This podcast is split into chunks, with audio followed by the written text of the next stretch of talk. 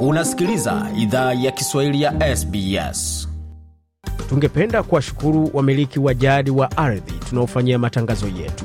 Kuanzia leo, idhaa ya Kiswahili inatoa heshima zake kwa Kamareg, watu wa taifa la Kulinga, kwa wazee wao wa sasa na wa zamani.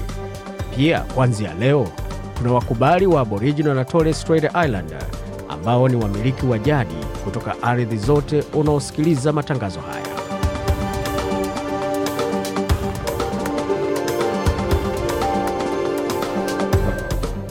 Jambo popote ulipo na karibu katika makala ya idhaa ya Kiswahili ya SBS. Uko na Migode Migerano, tukuleta makala kutoka studio zetu za SBS na mtandaoni ananembani sbs.com.au mkwaju sahili. Hivi sasa ni saa 4:01 kwa masaa ya mashariki ya Australia, vilevile ni saa 8:01 kwa masaa ya mashariki ya Afrika, na vilevile ni saa 7:01 kwa masaa ya Afrika ya Kati. Tukuletea makala moja kwa moja kutoka studio zetu na mtandaoni. Ndio kama nilivyosema kabla ni sbs.com.au kwa Swahili, pamoja na kwenye kurasa ya Facebook facebook.com/sbs. Katika makala tulioandalia, mama mwingine tumetoka the same country, nilienda kusema kitu na akanivuruta nyuma akaniambia, "Uoni wanaume wanaongea, ndio nisiongee."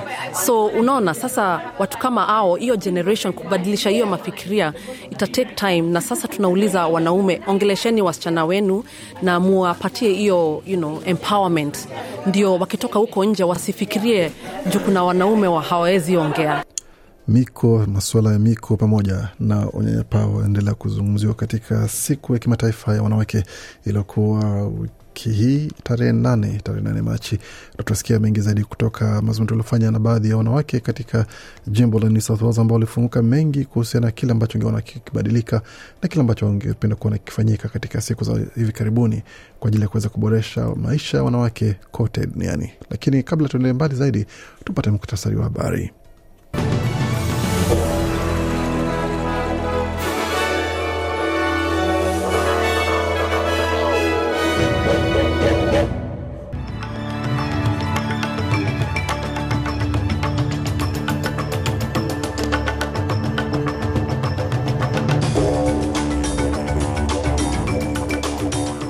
Katika muktasari wa habari tulioandalia jioni ya leo, kiongozi wa jimbo la New South Wales Dominic Perrottet azindua kampeni yake rasmi na kusema kwamba kila familia itafaidi kwa dola 400 ambazo zitawekwa katika mfuko wa akiba ya watoto. Wakati wa upinzani wa chama cha Leba wasema kwamba iwapo watapata ushindi familia zitafaidi kwa punguzo ya takriban dola 630 kwa biashara ndogo na biashara kubwa, na hata vile itakuwa ni zaidi pia ya punguzo ya dola 315 kwa bili zao za nishati ambazo zitaongezewa pia kwa punguzo kutoka kwa serikali ya madola. Na katika taarifa zingine, kuelekea maeneo ya kaskazini mwa taifa kule Queensland, ambapo mbunge wa eneo la Blacktown anasema kwamba msaada unahitajika kwa haraka bila kucheleweshwa, hususan kwa jamii ambazo zinakabiliwa na mafuriko ambayo yanaendelea kupiga eneo bunge lake. Mengi zaidi tutazapata pia kwenye taarifa za michezo pamoja na taarifa za kimataifa, ambapo katika taarifa ambazo tumeandalia ni pamoja na ndege za misaada ambazo zimeanza kuwasili katika Jamhuri ya Kidemokrasia ya Kongo kufikisha misaada kwa wale ambao wamepata maafa tofauti. Vilevile walimu wa Goma, Sudan wakidai mishahara, na kule China Rais Xi afanya mabadiliko makubwa katika baraza lake la mawaziri baada ya kupata muhula mwingine wa uongozi. Na katika michezo, mbichi na mbivu zabainika katika ligi kuu za Australia na kimataifa.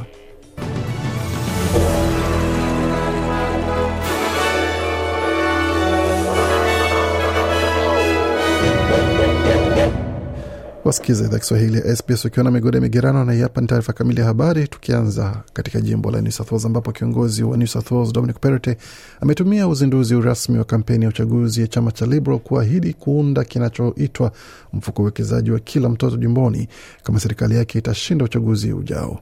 Kila kaunti itakuwa na dola 400 katika mfuko wa uwekezaji wa serikali jimbo kwa kila mtoto mwenye chini ya miaka 10.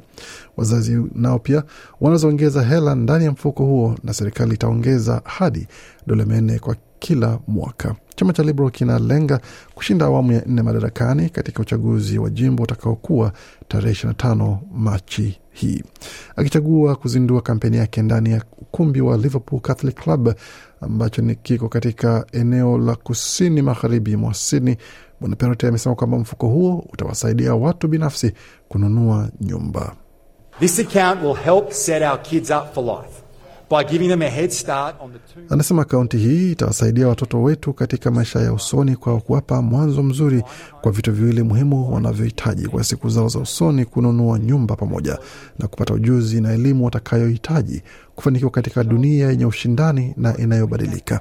Kila kaunti ya mtoto itakuwa kwa takriban $28,000 kufikia wakati watakapotimiza miaka 18, alisema kiongozi wa South Wales Dominic Perrottet. Wakati huo chama cha Leba kimetangaza mpango kupunguza gharama ya ongezeko ya bili za umeme kwa biashara ndogo pamoja na familia za jimbo la New South Wales chini ya pendekezo la mfuko wa msaada wa nishati wenye thamani ya $485 million. Chini ya mpango huo, biashara ndogo za New South Wales zinazostahiki zitapokea punguzo ya $315 kwa bili yao ya nishati itakapounganishwa na ufadhili kutoka kwa mpango wa punguzo ya serikali ya madola. Takriban idadi ya biashara ndogo 320,000 zitapata punguzo ya $630 kutoka bili zao. Mfuko huo utamaanisha kuwa nyumba jimboni South Wales ambazo zimekabiliwa kwa ongezeko ya bei za nishati zitapokea punguzo ya $250 kutoka bili yazo za nishati na zitakapounganishwa na ufadhili kutoka kwa mpango wa punguzo ya serikali ya madola. Takriban nyumba milioni 1.6 zinazostahiki zitapata punguzo ya $500 kutoka bili yazo. Alipozungumzia swala hilo, kiongozi wa chama cha Leba Chris Minns alisema kwamba serikali ya New South Wales haijatekeleza ahadi zake. Na one of the biggest components of any household bill or business bill is the energy that they pay. Anasema moja vipengee vikubwa ya bili yoyote ya nyumba au biashara ndogo ni nishati wanayolipa. Serikali ya New South Wales katika miaka 2 iliyopita iliahidi kuwa bili za biashara zitapungua kwa $400 na bili za nyumba zitapungua kwa $130, ila vilivyotendeka ni kinyume cha ahadi hiyo. Na katika taarifa zingine ambazo tumeandalia kutoka maeneo ya kaskazini mwa taifa ambako mbunge anayewakilisha jamii ya kijiji cha Blacktown ambacho kiko katika eneo la kaskazini magharibi Queensland amesema kwamba ni muhimu misaada yote itolewe kuwasaidia wakazi wanaokabiliana na kilele cha mafuriko na uponaji. Idadi kubwa ya wakazi 150 wa kijiji hicho wamehamishwa kwa helikopta na ndege na kupelekwa katika vijiji jirani. Mto Albert tayari umepitisha mita 7 na ulitarajiwa kupitisha kilele chake hii leo Jumapili 12 Machi. Kiwango hicho ni zaidi ya rekodi ya mafuriko ya mita 6.78 iliyowekwa katika mwaka wa 2011.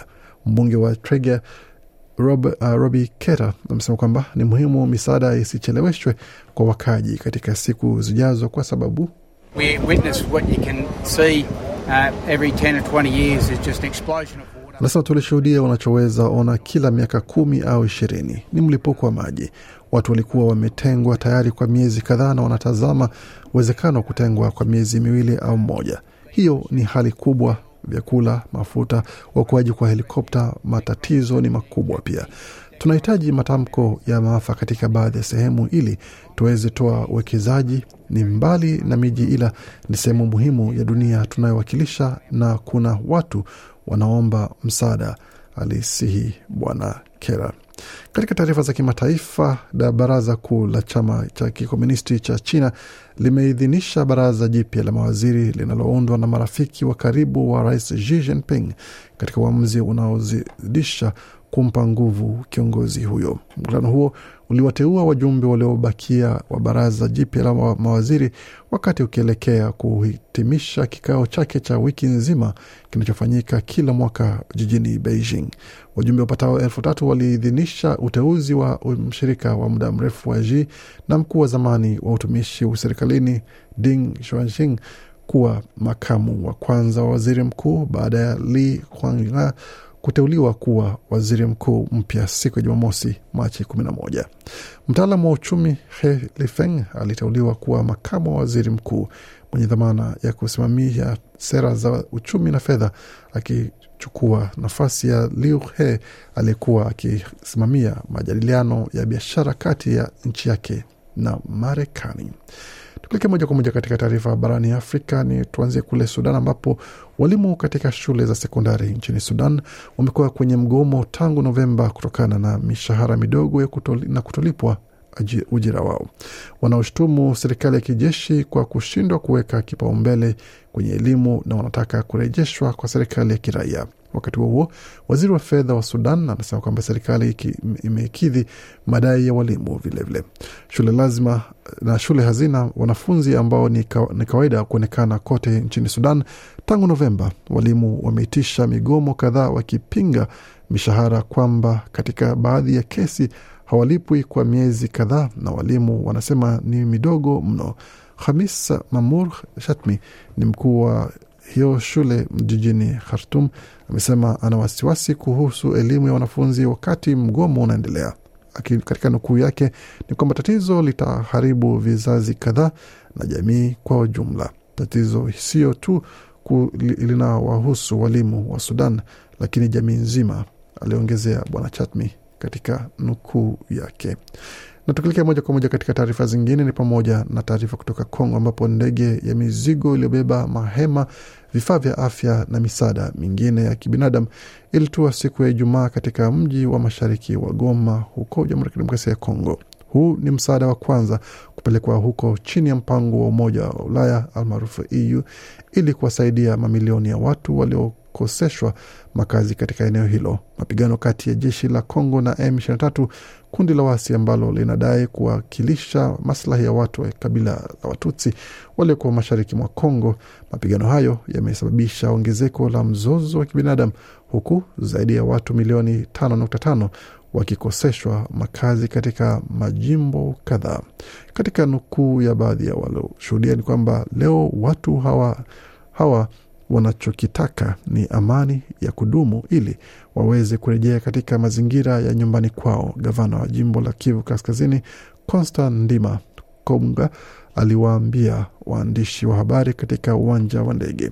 Wiki iliyopita Umoja wa Ulaya uliahidi kupelekea misaada yenye thamani ya zaidi ya euro milioni 47 ambazo ni sawa na dola milioni 50 huko Kivu Kaskazini kusaidia katika mahitaji ya haraka kama vile lishe, huduma ya afya, maji na usafi wa mazingira pamoja na makazi na ulinzi wa raia.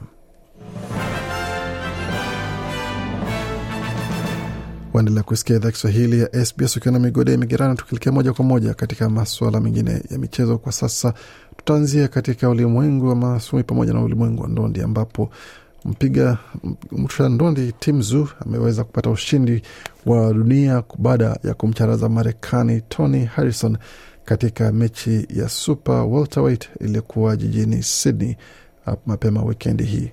Tszyu alimdondosha Harrison baada ya raundi ya 9 katika mechi ambayo ilikuwa ni ya kurusha makonde mazito kati ya wawili hao, na ilikuwa kile ambacho wengi wanasema kwamba ni kwamba alikuwa anaonesha zile enzi za babake Costa Tszyu ambaye vile vile aliweza kushinda taji la dunia.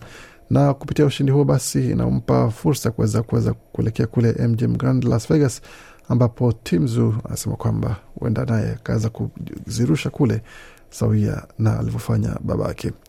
Na tukielekea moja kwa moja katika masuala mengine ya michezo hususan katika tennis, siku 6 kabla ya mashindano ya tennis ambayo Alex Demeno ameondolewa katika michuano ya Indian Wells kule Marekani. Yeye ni siku 6 tu baada ya kupata ushindi mkubwa wa maisha yake katika mchezo huo.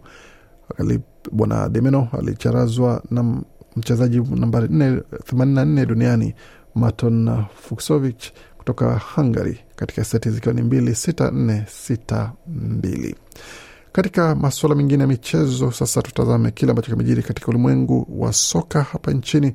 Katika mechi zilizochezwa mapema hii leo ilikuwa ni kati ya Melbourne City dhidi ya Brisbane Roar. Mechi iliisha kwa magoli 2-1 upande wa Melbourne City, wakati Sydney FC ilionja kichapo kule New Zealand kwa goli 1-0 na Newcastle Jets wakaonja kichapo jana nyumbani 2-4 upande wa Adelaide United wakifunga magoli 4-2 wakati Central Coast Mariners ikocharaza wageni wao Macarthur magoli 4-1 na Perth Glory ikocharaza wageni wao Western Sydney Wanderers kwa goli 1-0. Tukitazama kwa upande wa mchezo wa raga wa NRL hapa nchini, matokeo ya mechi zilizochezwa hii leo ilikuwa hivi: Dragons wakipata ushindi dhidi ya Titans 32-18, wakati West Tigers wakila kichapo kutoka kwa Newcastle Knights 14-12. Dolphins wakiendelea msururu wa ushindi katika mechi yao ya pili ikiwa ni 20 dhidi ya 14 kutoka kwa Raiders, na Storm wakiocharazwa nyumbani alama zikiwa ni 26 kutoka kwa Bulldogs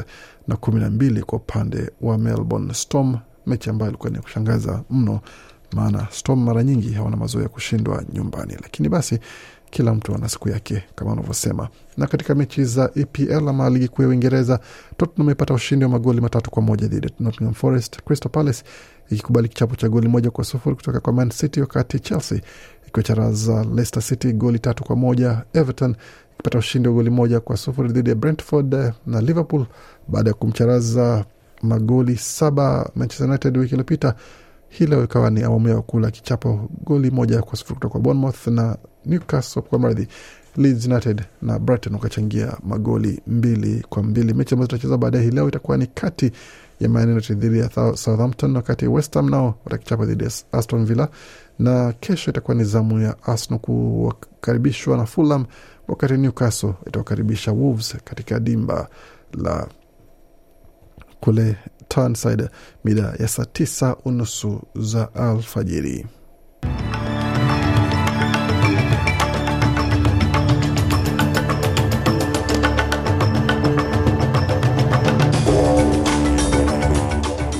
Na kabla tuangalie hali ilivyo katika masuala ya utabiri hali haya, tuangalie masoko yakoje iwapo una nia kutuma hela nyumbani. Dola moja Australia na thamani ya senti 65 za Marekani, wakati dola moja Australia ina thamani ya faranga 1366 za Burundi, na dola moja Australia ina thamani ya faranga 1318.74 za Kongo, wakati dola moja Australia ina thamani ya faranga 719 za Rwanda, na dola moja Australia ina thamani ya shilingi 2445 za Uganda, wakati dola moja Australia ina thamani ya shilingi 85.9 za Kenya, na dola moja Australia ina thamani ya shilingi 1540 na senti 44 za Tanzania. Katika utabiri wa hali ya hewa, hali iko hivi ambapo jijini Adelaide ni joto 16, wakati mjini Brisbane ni 23.3 pamoja na manyunyu ya mvua, wakati Canberra ni 16.8 na uwezekano wa mvua vile vile, wakati Darwin ni 28.7, wakati Perth ni 22.8.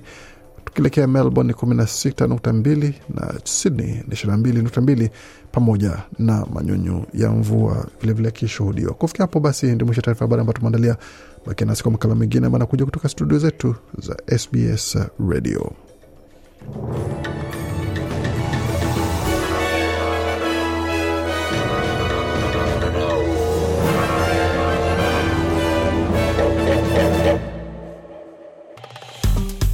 Penda, shiriki, toa maoni. Fuatilia idhaa ya Kiswahili ya SBS kwenye Facebook.